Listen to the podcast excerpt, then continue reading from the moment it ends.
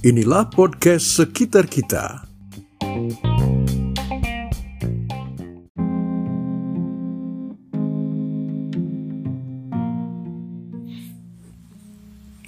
Apa kabar teman-teman? Senang sekali bisa bertemu kembali dengan Anda di podcast sekitar kita bersama saya Diki. Hari ini kita belajar dari sebuah buku karya Fumio Sasaki berjudul Goodbye Things perjalanan menuju gaya hidup minimalis. Coba tengok ke rumah atau kamar Anda. Apa ruangan di rumah atau kamar Anda penuh sesak oleh berbagai barang? Apa semua benda yang Anda lihat telah Anda manfaatkan sebaik-baiknya? Apa ada benda yang Anda beli tapi tidak pernah Anda pakai lagi? Lihat baik-baik semuanya dan tanyakan pada diri sendiri, apakah saya seorang maksimalis? Penulis buku ini, Fumio Sasaki, tadinya seorang maksimalis. Di usia 35 tahun dan masih lajang, ia menempati sebuah apartemen di daerah Nakameguro, Tokyo, sambil bekerja sebagai editor di sebuah penerbitan. Apartemen itu sudah ia huni selama 10 tahun. Apartemennya penuh barang, kamar tidur penuh buku, kebanyakan buku itu hanya dibaca selembar dua lembar lalu ia tinggalkan lemari penuh sesak oleh pakaian yang sebagian besar baru ia kenakan beberapa kali. Di apartemennya juga penuh benda koleksi yang jadi kegemarannya. Kegemaran alias hobi itu kerap berganti karena bosan. Di antaranya ia punya gitar serta pengeras suara yang tertutup debu. Buku panduan belajar bahasa Inggris yang tidak sempat ia tengok. Bahkan kamera antik yang tidak pernah ia gunakan. Meski memiliki begitu banyak barang, ia tidak merasa bahagia. Ia merasa hampa. Apalagi setelah bertemu teman kuliah yang telah sukses, memiliki rumah dan mobil mewah, istri cantik dan bayi yang lucu. Ia bergumam, saat di kampus dulu kami tidak jauh berbeda. Apa yang terjadi? Mengapa hidup kami bisa menjadi berbeda? Membandingkan diri dengan orang yang memiliki lebih banyak barang membuatnya kesal. Tidak banyak yang bisa ia lakukan untuk mengubah keadaan. Apa hendak dikata? Kita hidup di zaman kala sukses ditentukan oleh barang atau materi yang dipunyai seseorang. Entah itu rumah, mobil, tas, pakaian, sepatu, atau merek smartphone yang dipakai. Hal itu membuat kita ingin punya lebih banyak barang. Pada akhirnya, kita menghabiskan lebih banyak waktu dan energi untuk mengelola dan mempertahankan benda yang sudah kita punya. Kita berusaha mati-matian sampai akhirnya barang yang seharusnya memudahkan justru mengendalikan kita. Fumio Sasaki lantas mengingatkan kita dengan ucapan tokoh Tyler Durden di film Fight Club. Barang yang kau kuasai akhirnya ganti menguasaimu.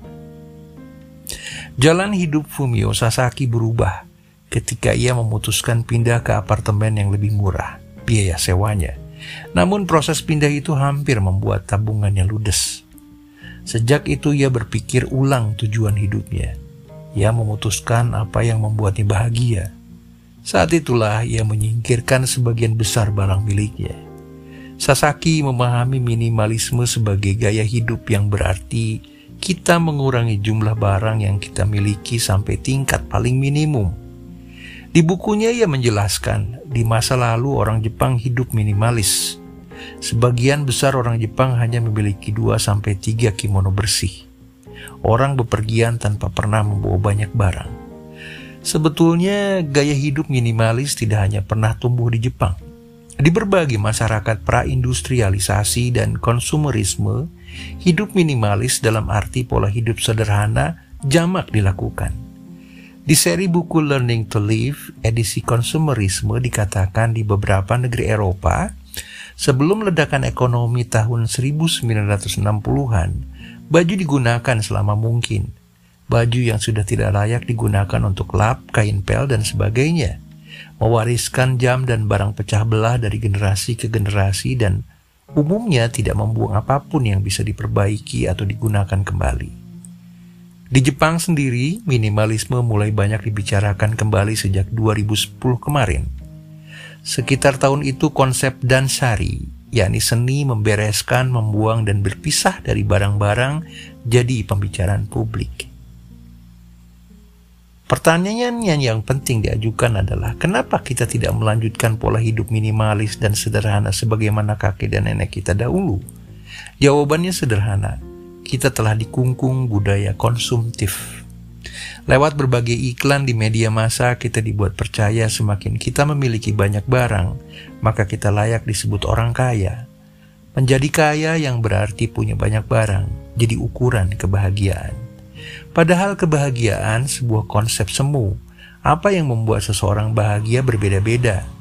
Fumio Sasaki justru merasa bahagia setelah membuang banyak barang-barangnya. Ia menulis, energi saya habis untuk benda mati, dan saya terus merasa bersalah karena tidak mampu memanfaatkan benda-benda itu dengan baik. Di saat bersamaan, ia terjebak dalam lingkaran setan yang lain. Meski sudah punya banyak barang, ia tidak berhenti memikirkan barang-barang yang belum ia miliki. Ia cemburu pada orang yang punya barang lebih banyak darinya. Namun ia juga tidak membuang barang apa pun. Katanya menyingkirkan barang-barang membantu memutuskan lingkaran setan itu. Ia memberi saran bila Anda mengalami apa yang ia rasakan sebelum jadi minimalis, tidak puas dengan kehidupan, merasa tidak aman, tidak bahagia, cobalah mengurangi barang-barang di sekitarmu, dan kamu akan berubah. Rasa tidak bahagia timbul karena beban yang dibawa oleh semua barang-barang kita, tulisnya. Semakin sedikit barang-barang, semakin sedikit beban yang artinya kita semakin bahagia. Semoga bermanfaat untuk kita semuanya. Saya Diki untuk podcast sekitar kita.